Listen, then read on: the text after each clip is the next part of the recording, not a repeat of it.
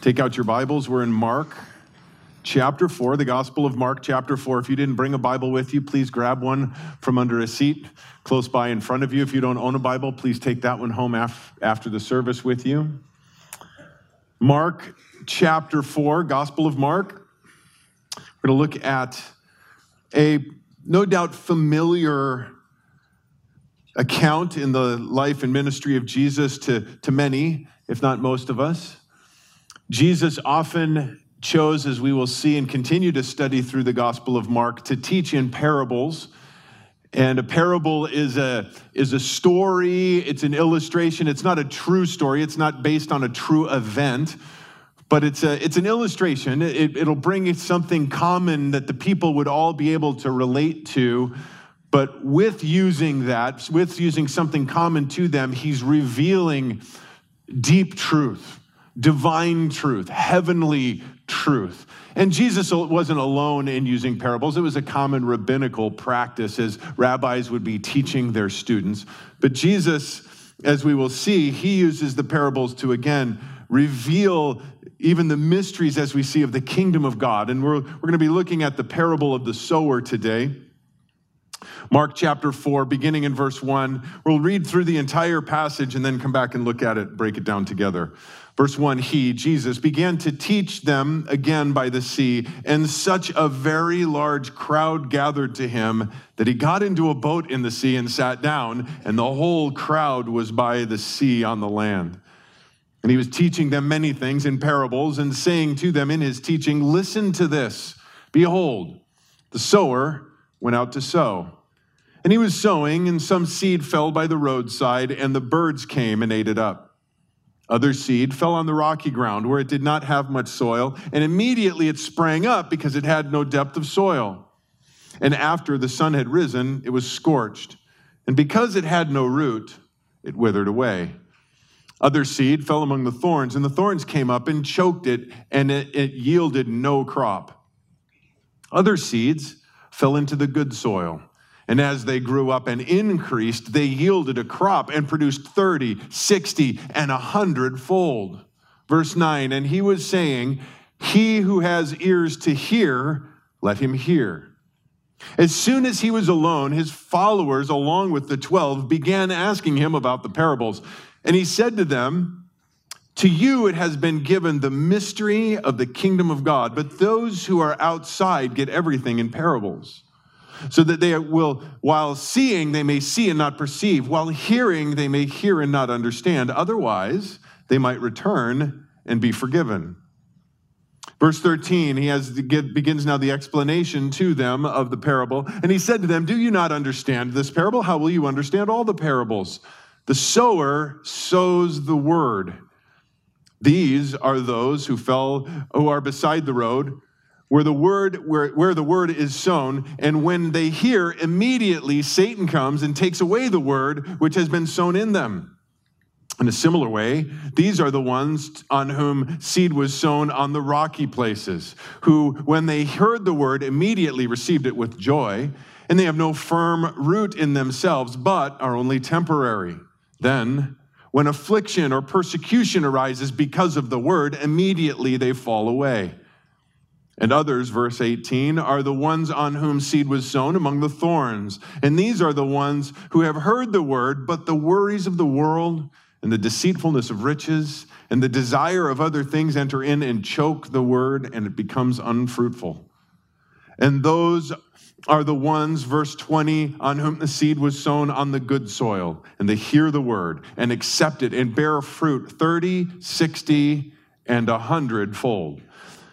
Again, we see, as pretty much is the case all the time now, when Jesus is around, huge crowds gather around him. They want to hear from him. They want to see what's going to happen next. And we mentioned a couple of weeks ago that Jesus told his disciples when he was along the sea, he said, Hey, have a boat ready just in case I get kind of pushed right into the water. I got a place I can get in. Here we see he actually takes advantage of this boat, pushes away from the shore just a little bit, and he's able to teach this massive multitude of people that are gathered around. And again, speaking to them in parables. If you would turn back with me to Matthew chapter 13, the previous gospel right before Mark, This same, this same account is recorded in Matthew 13 and Luke 8. And Matthew gives us a little bit more insight as to why Jesus is speaking in parables and the blessing it is for us who have the ability to understand what it is that he's saying to us in the parables. Matthew chapter 13, beginning in verse 13, he says this, therefore I speak to them in parables because while seeing they do not see, and while hearing they do not hear, nor do they understand. In their case, the prophecy of Isaiah is being fulfilled, which says, You will keep on hearing, but will not understand. You will keep on seeing, but will not perceive. For the heart of this people has become dull or fat. With their ears, they scarcely hear, and they have closed their eyes. Otherwise, they would see with their eyes, and hear with their ears, and understand with their heart, and return, and I would heal them. But blessed are your eyes because they see, and your ears because they hear.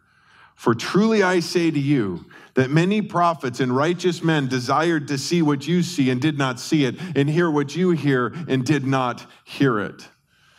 First of all, before we get into the, the parable and the explanation, I think it's important that we, we look at this because Jesus clearly differentiates two types of people those who have the ability to hear and receive. And he speaks of those, speaking there of his disciples, and those that are following him with a desire for the truth and to understand. And we, as followers of Jesus, born again believers, we too have ears to hear what it is that the Lord desires for us to hear and to understand. And as we mentioned earlier back in Mark, that the mysteries of the kingdom of God are revealed to us in his word. Now, a mystery is something that was previously unknown or concealed that has now been revealed. And I like how I heard this one time to explain why it's so important that we study both the Old Testament and the New Testament, that we look at that continually together, because it says that the, the Old Testament is the New Testament concealed, the New Testament is the Old Testament revealed and we look at the entire truth of God's word and, and how the prophets of old, though they didn't fully understand what it is that they were that they were talking about completely and how it was going to come to fruition, it's now revealed to us in his word. As a matter of fact, you don't have to turn here, I'll be right back to Matthew with you in a second. Peter writes this in 1 Peter chapter 1 as to this salvation, speaking of the salvation that we know in, in Christ Jesus, the prophets who prophesied of the grace that would come to you made careful searches and inquiries, seeking to know what person or time the Spirit of Christ within them was indicating as he predicted the sufferings of Christ and the glories to follow. It was revealed to them that they were not serving themselves, but you. God spoke to their hearts and said, All of this that you are prophesying and looking forward to and trying to discover on your own, it's not for you to understand. It is for you to proclaim, and it's for us to know. Now that we can look back on the cross and understand as God has revealed it to us, it goes on to say, In these things which now we have, have been announced to us through those who preach the gospel to you by the Holy Spirit, sent from heaven, things to which angels long to look into this revelation that has been given to us about the Lord Jesus. And it's blessed, we are blessed because we've been given eyes to see and ears to hear. This amazing privilege that we have it comes with a lot of responsibility, however. But this other group that Jesus is speaking to of again here is talking about those who hear the same things, see the same things, but they don't hear and see. What is that talking about?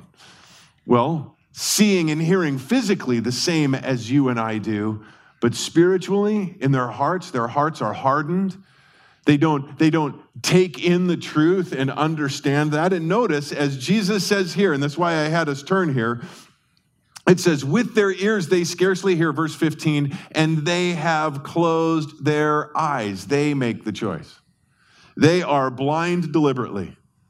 They are willfully deaf to what God, the truth of God, would have for them. Why would anybody do that? Why would anybody choose that? Again, he talks to us here. Their, their hearts have become dull. They're, they're, they're, they've become fat, is what it speaks there literally. They've hardened their own hearts. And again, why would they do that? Well, the Bible says men love the darkness rather than the light. If they come into the light and allow the light to expose their sin, expose their lifestyle, draw them to repent, they're like, you know what? Know what? I'd rather stay here in the dark, live how I want to live. But there is an option. Look, otherwise, there's an alternative. They would see with their eyes, hear with their hearts, and notice what Jesus says. When they understand with their hearts in return, I would heal them. It's a matter, it's again a matter of turning. It's a matter of repentance that is open to everyone. It's not God's desire that any should perish, but all come to repentance. And before we move on, I, I need to talk to any of you here this morning who maybe have never come to that place where you've surrendered your life to Jesus. You've never trusted in Him and Him alone. You've never made Him Lord of your life. To this point, you've heard the truth just like everybody else, but your heart is hard towards it. For whatever reason, you have resisted God's grace that is extended to you. And I would plead with you this morning don't harden your heart more. Respond to the Holy Spirit, who is no doubt right now prompting your heart. God spoke to the prophet Isaiah in Isaiah 55. He said, Seek the Lord while he may be found, call upon him while he is near. Let the wicked forsake his way, that is to repent, and the unrighteous man his thoughts, and let him return to the Lord. Turning from your sin, turning to the Lord. And notice, he will have compassion on him and to our God, for he will abundantly pardon. Again, that's God's heart.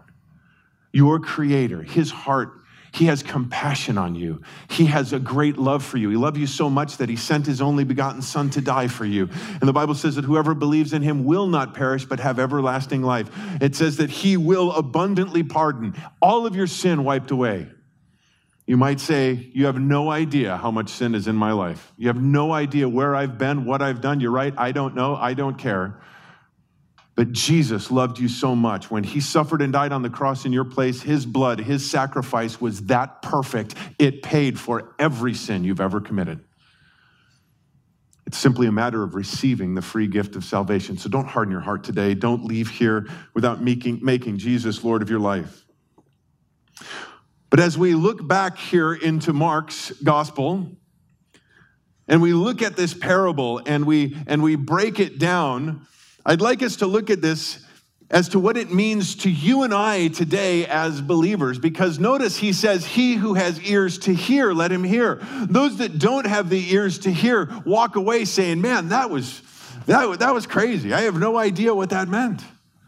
But the, the desire of our Lord is for you and I as believers to hear what it means and to apply it in our lives. As we look at this parable, and again, no doubt familiar to many, but we begin by looking at it, this sower who went out to sow, and we need to understand just real briefly that they didn't, they didn't plant like we do today with big, big, huge machines and comb, all this other kind of stuff that's being done. No, they went out and sowed it by hand, grabbing handfuls of seed and casting it. And in order for a farmer to make sure that he got all of every square foot that he could of his, of his land covered, he would often even overthrow the land and it'd land on the roadside and the packed down dirt there. And he would cover everything that was in his field. When we look at this and we apply it there, let's understand Jesus gives it gives us the key right in verse 14. The sower sows the word. And when we look at the illustration, we need to understand the sower is the same, the seed is the same, the word is the same. The weather conditions are the same for the, the crop that is being. The only difference is the condition of the soil that it's landing on. And we understand what the soil is when we look at verse 15, the, the, the where it says the, sow, the seed that has been sown in them. If you have a New King James or a King James version, it literally says sown in their hearts. The soil structure or composition, what our heart condition is. And he gives us four different kinds of soils to look at. First of all, in verse 4, he says, As he was sowing, some seed fell beside the road, and the birds came and ate it up. He gives us the explanation in verse 15. These are the ones who are beside the road where the word is sown, and when they hear, immediately Satan comes and takes away the word which has been sown in them. It falls on the road, it falls on the wayside where people are walking, where, where, where carts and, and other things are traveling, and the, the ground gets so packed out. It's hard. It's representing a hard heart. that the seed just bounces on and settles right on the top, and the birds come right down and take it away. A heart that's totally resistant, totally, there's no ability for the, the word to penetrate. And Now, I know that that doesn't represent any hearts in here in second service. This was more for first service, but a hard heart to, to the truth that God might want to, to get across. Again, not, I'm sure nobody's ever experienced this, but there are some that when a message starts and, and the word starts coming forward and, and there's conviction that's moving through, certain people are saying, you know what, that's not for me. I got this all taken care of. But you know what?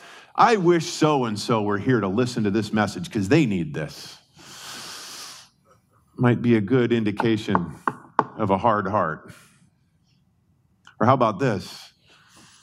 I didn't get anything out of the message today.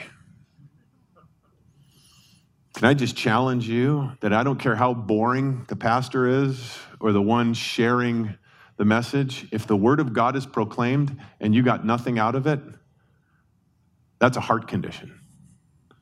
That's a hard heart because the Bible tells us that the word of God is alive and it's active and it's sharper than any two edged sword, and that's the entire word of God.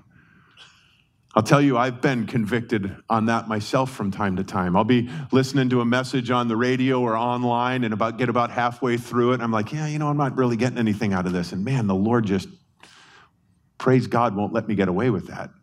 Because I realize it's not the message that's the problem, it's my heart that's the problem. And it's in those times where the Lord might really be trying to get something through to me. And all of a sudden now my heart is completely hard. And when that seed falls there, the enemy makes sure that doesn't stay long and take it right away. That's what Jesus is saying here. What about this? You know what all the pastor ever talks about is repentance, forgiveness.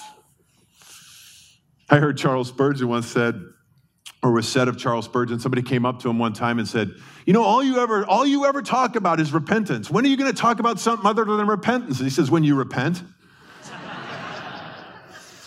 when are you going to stop talking about forgiveness? When you forgive. When are you going to stop talking about gossiping? When you quit gossiping.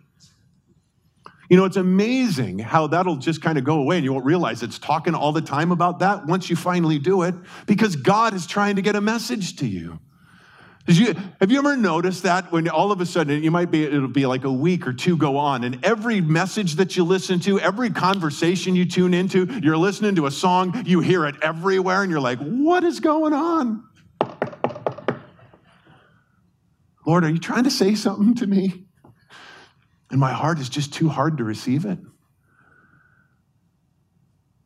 Again make no mistake the enemy is just waiting for that, just waiting for that seed to bounce there and he'll just come by and snatch it up. Well, he speaks of another condition, that's the hard heart. Here we see next in verses five and six. Other seed fell on rocky ground where it did not have much soil, and immediately it sprang up because it had no depth of soil. And after the sun had risen, it was scorched, and because it had no root, it withered away. Here we see not a hard heart, but a shallow heart. And he gives the description of it here in verse 16. In a similar way, these are the ones on whom the seed was sown on the rocky places, who, when they heard the word, immediately received it with joy.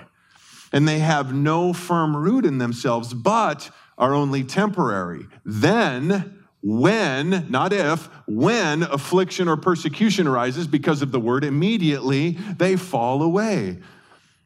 This is speaking of the rocky places, and in that there is a there is a layer of soil that actually looks like most of the rest of the field, but right under the soil there's rocks. And because of that, the, the plant shoots up immediately because there's, it's not only getting the, the heat from on top, but there's heat then as the rocks heat up, so the germination process happens faster, so it shoots up a lot faster than the others. But because there's no depth, the roots can't go down deep. Once the sun starts beating down, it withers. And this is speaking of that, that shallow heart that hears a message, hears the word, is reading in the morning in a, in a devotional Bible study, and all of a sudden, man, feeling just some conviction or some, the word of God goes there and pops up right away, and it's amen, praise the Lord, right on. But by the time you get to work, and all of a sudden, somebody says, Oh, you're that Jesus freak or something like that. And they start talking about you or at school talking behind your back or whatever it is. And then all of a sudden, because of the persecution or because of some storm in your life that all of a sudden comes up, you're like, Man, is this even worth it?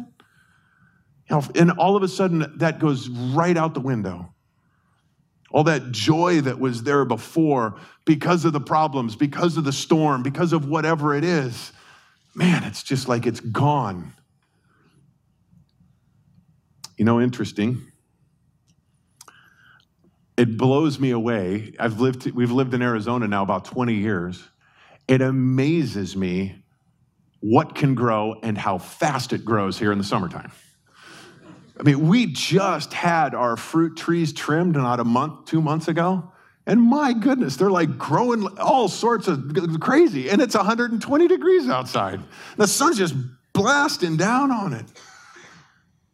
You know, the same sun that causes a plant with no with shallow roots to wither is the same sun that causes one with deep roots to grow.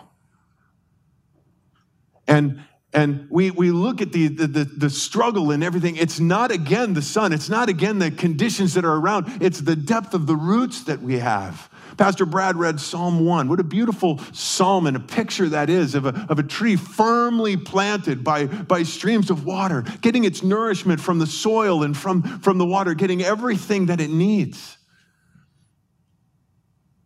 James chapter 1 Consider it all joy, my brethren, when you encounter various trials, knowing, and that word speaks of experiential knowledge, knowing through experience that the testing of your faith produces endurance.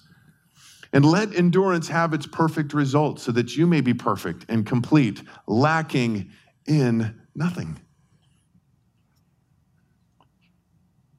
Sometimes we try the, the, the best that we can to avoid the difficulties, to avoid the trials man, if I if I if I'm too vocal about this, this person's going to say that or they're going to start talking about me over there or whatever. And we avoid all of that instead of embracing it and living it out and trusting God. And in that we see him come through and our lives blossom and fruit takes place in our lives.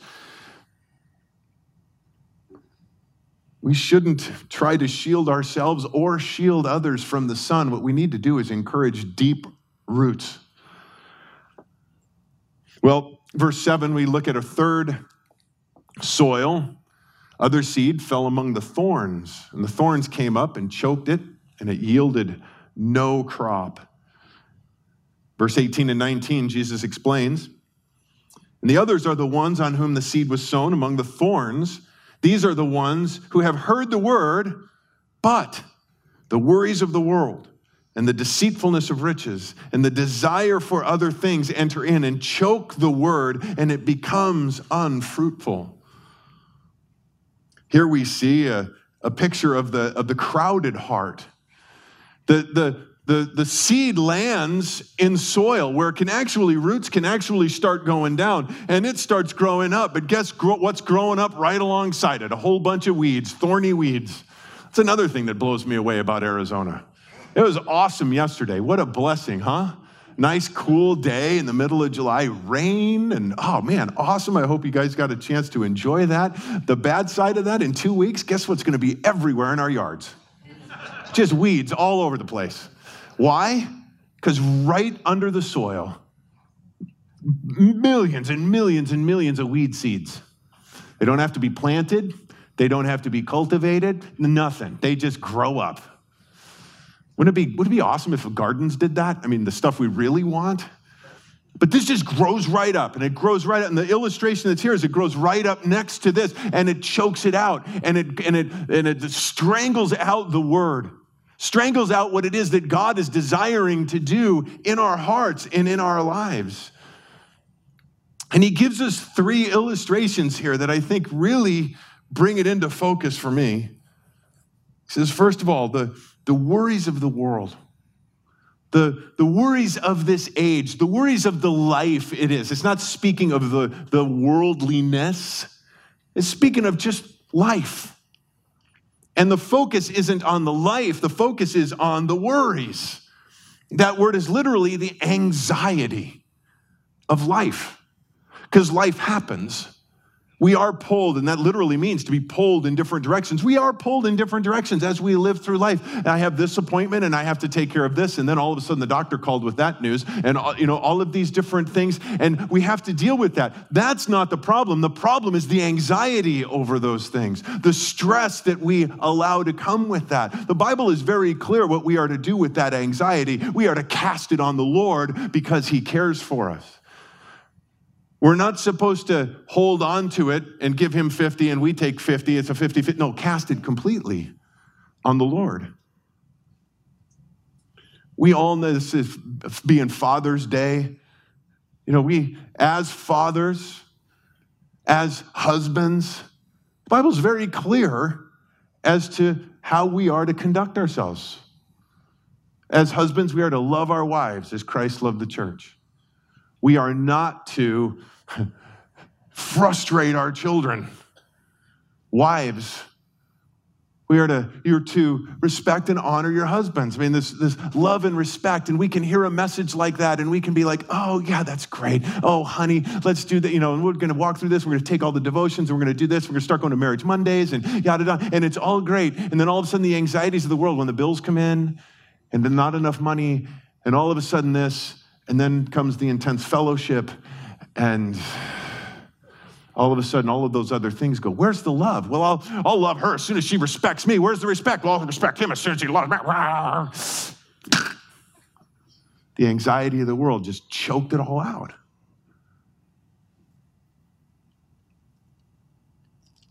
Paul says, Be anxious for nothing, but in everything with prayer and supplication, with thanksgiving, let your requests be made known to God. I love this verse because it leaves zero wiggle room.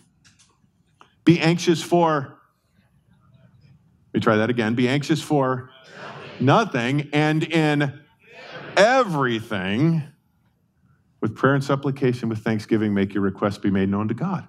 And listen to the promise when we do that. And the peace of God which surpasses all comprehension, goes beyond our ability to understand, will guard your hearts and minds in Christ Jesus. Instead of being choked out by anxiety, guys, we can have the peace that passes understanding no matter what. He gives us a second the deceitfulness of riches. Again, the focus isn't on the riches, the focus is on the deceitfulness of it. Money in and of itself is not evil.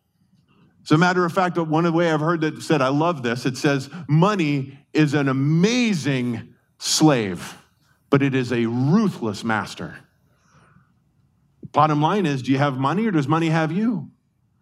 And the deceitfulness of riches, the deceitfulness of money, the deceitfulness of, of wealth and things is you know what? If I just make a little bit more, if I just get to this point, if I just get that promotion, if I just get to this place where we can afford to do this and afford to do that, and afford to buy this and all this other kind of stuff, that's the deceitfulness of it. And the Lord might be totally laying on your heart, you know what? I need to spend more time with my, with my wife. I need to spend more time with my kids. But you know what?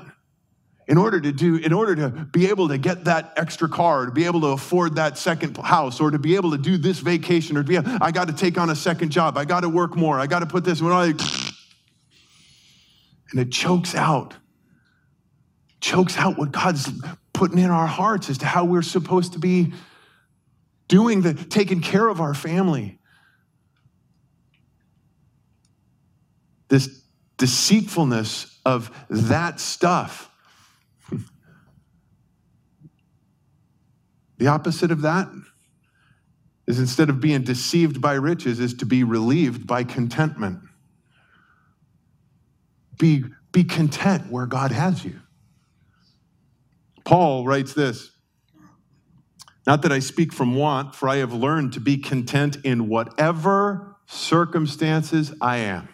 Whatever circumstances. I know how to get along with humble means. I also know how to live in prosperity. In any and every circumstance, here we go, I have learned the secret of being filled and going hungry, both of having abundance and suffering need. I've learned the secret. Here it is. I can do all things through him who strengthens me all things. That verse right there has been completely uh, take if you can grab a verse, take it out, you can make it say whatever you want it to say. That verse has been totally abused off by itself. The name it and claim it gospel. I can do all things through Christ who strengthens me. I'm going to name this and I'm going to do it through Christ who strengthens me. Put it back in context. And what Paul is saying is I can go anywhere and do anything through Christ who strengthens me, whether he chooses to take everything away from me I can do, I can, I can manage that in Him.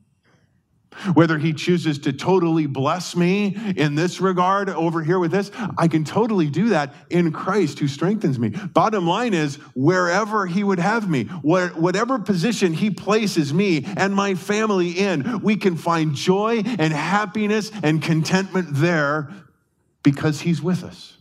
We're in Christ Jesus, no matter what. I guess there is some truth to the name it and claim it gospel. Jesus, you name it. and I'm going to claim your promise. Wherever you take me, whatever you decide, I can do all things through Christ who strengthens me. Thirdly, the desire for other things. The desire for other things. Again, the things aren't the problem, the desire for them is. The word there, that desire means to earnestly desire, to covet, even, to lust after. The where, where is the priorities? And again, here, the, the part of that is that, okay, Lord, I know you're calling me. You want me to spend more time with you. I'm just so blessed when we do that. I need to spend more time in my devotions. I need to spend more time in prayer. Lord, laying that on our hearts. And it, and it immediately takes root and it starts growing up. But then you know what? We got all of this going on. You know what? I got an early tee time on uh, tomorrow morning and I got to take care of this. And then I got to run to the store and we got to take care of that. Before you know it, it's Friday and I haven't spent any time with the Lord because all of the other stuff. You've heard that probably heard that or seen that illustration where they have the, the big rocks, the smaller rocks, and another smaller rocks, pebbles, and then the sand. And, and you got to fit it all in this jar. And uh, the, the only way that you can do it is start with the big rocks first, and then the next size, the next size. The last thing you put in is the sand, and it kind of fits in wherever there's any space. Guys, the biggest rock is your time with the Lord. That has to be. But it's the easiest one that just get choked out by the other things. The danger with this, as we see at the end of verse 19, is those things choke out the word that the, the Lord is speaking to us and to become unfruitful. To become unfruitful. Luke says that it brings no fruit to maturity. And when I was thinking about that earlier this week, I was thinking in Matthew 21, where Jesus comes to the fig tree because it says that he was hungry and he found no figs, so he cursed the tree. And that's not a parable, but it certainly was an object lesson to the disciples. It. The, the, the point of it wasn't that, there were, that, that he couldn't find food anywhere else. If Jesus wanted to, we know he could have grabbed one of the leaves and made it a fig. That wasn't the point. The point was it promised fruit, but there wasn't any fruit on it. And the object lesson is looking at us in our lives, like the church in Ephesus in, in, in the book of Revelation. It looked great on the outside, but lost its first love. There was no, there was no fruit. We profess to be children of God, and if we're living unfruitful lives, please hear as Jesus is saying here, and the compassion in his heart in this, as he's saying, he who has ears, let him hear. He's given us ears to hear what he desires in this. Lastly, the fourth, the fourth soil, verse 8. Other seeds fell on good soil, and they grew up and increased and yielded a crop and produced 30, 60, and a hundredfold. Verse 20, the explanation those are the ones to whom the seed fell, and when it is sown on good soil, and they hear the word and accept it and bear fruit 30, 60, and a hundredfold. when the Word of God finds that place in our hearts where we receive it and accept it. And that word literally accepts there means to welcome it for themselves. We take ownership, we take it into ourselves. And none of these other things are going to get in to, to destroy it, to choke it out. And it, and it bears fruit 30, 60, 100 fold. Abundant fruit in our lives. And as we close this this morning and just to kind of bring this to where I believe the Lord would have us be today. As Christians, praise God that the majority, when we look at the, this picture of a sower casting seed, in the, in the life of a Christian, the majority of that seed does fall on good soil. And, and, it, and it grows up and it bears fruit. But I'm, I've been challenged this week myself, and I bring that to you today as brothers and sisters in Christ that no doubt you, like me, if we're honest, there's still areas in my heart that are too hard. There's still areas in my heart that yeah, that, that something will something will come along and, and I'll be like, yeah, right on, and that sounds great. But then when the pressure comes, I buckle under that pressure. I can get in my car after after a weekend and and and and I, I know again, nobody nobody else here I think this was for Saturday night, but gets in their car and they're getting ready, they're driving out and they're just like, man, I can't wait to witness and share my faith and be an example for Jesus in the world. And you drive out and you drive by that sign that says you're entering the mission field and you're like, yeah, I'm going in the mission field. You pull out and the first guy that cuts you off, jerk. that Saturday, right? That was for last night. Are these things, like I said, that the cares of the world, the anxiety that comes up in our lives, chasing after these different things.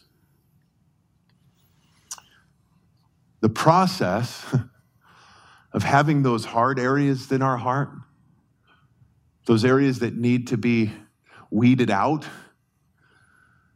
involves plowing. I don't know about you, but that's not a pleasant process thinking about getting plowed. But it's a necessary thing. And when we allow the Lord to do that work in our hearts, the Bible says, and it's awesome in Hebrews 12, it says it yields the peaceful fruit of righteousness. When we allow Him to take the plow to our heart, and then that allows all of the, the word as he continues to sow. Because again, we're, if we're all going to be honest, we, and we need to be at times like this, we say, there are still areas in my life, daily, weekly, that he shows me that still aren't Christ like. Praise God, I'm not, I'm not anything like what I used to be. But I look at my Savior and my Lord, and the closer I get to Him, the more I realize I'm still not like Him in all ways, and I want to be. And Lord, this corner that I've had this, this sign in the corner that says, Leave my weeds alone, pull that out. Get rid of that so that this fallow corner of my heart can be used by you. Would you please stand with me?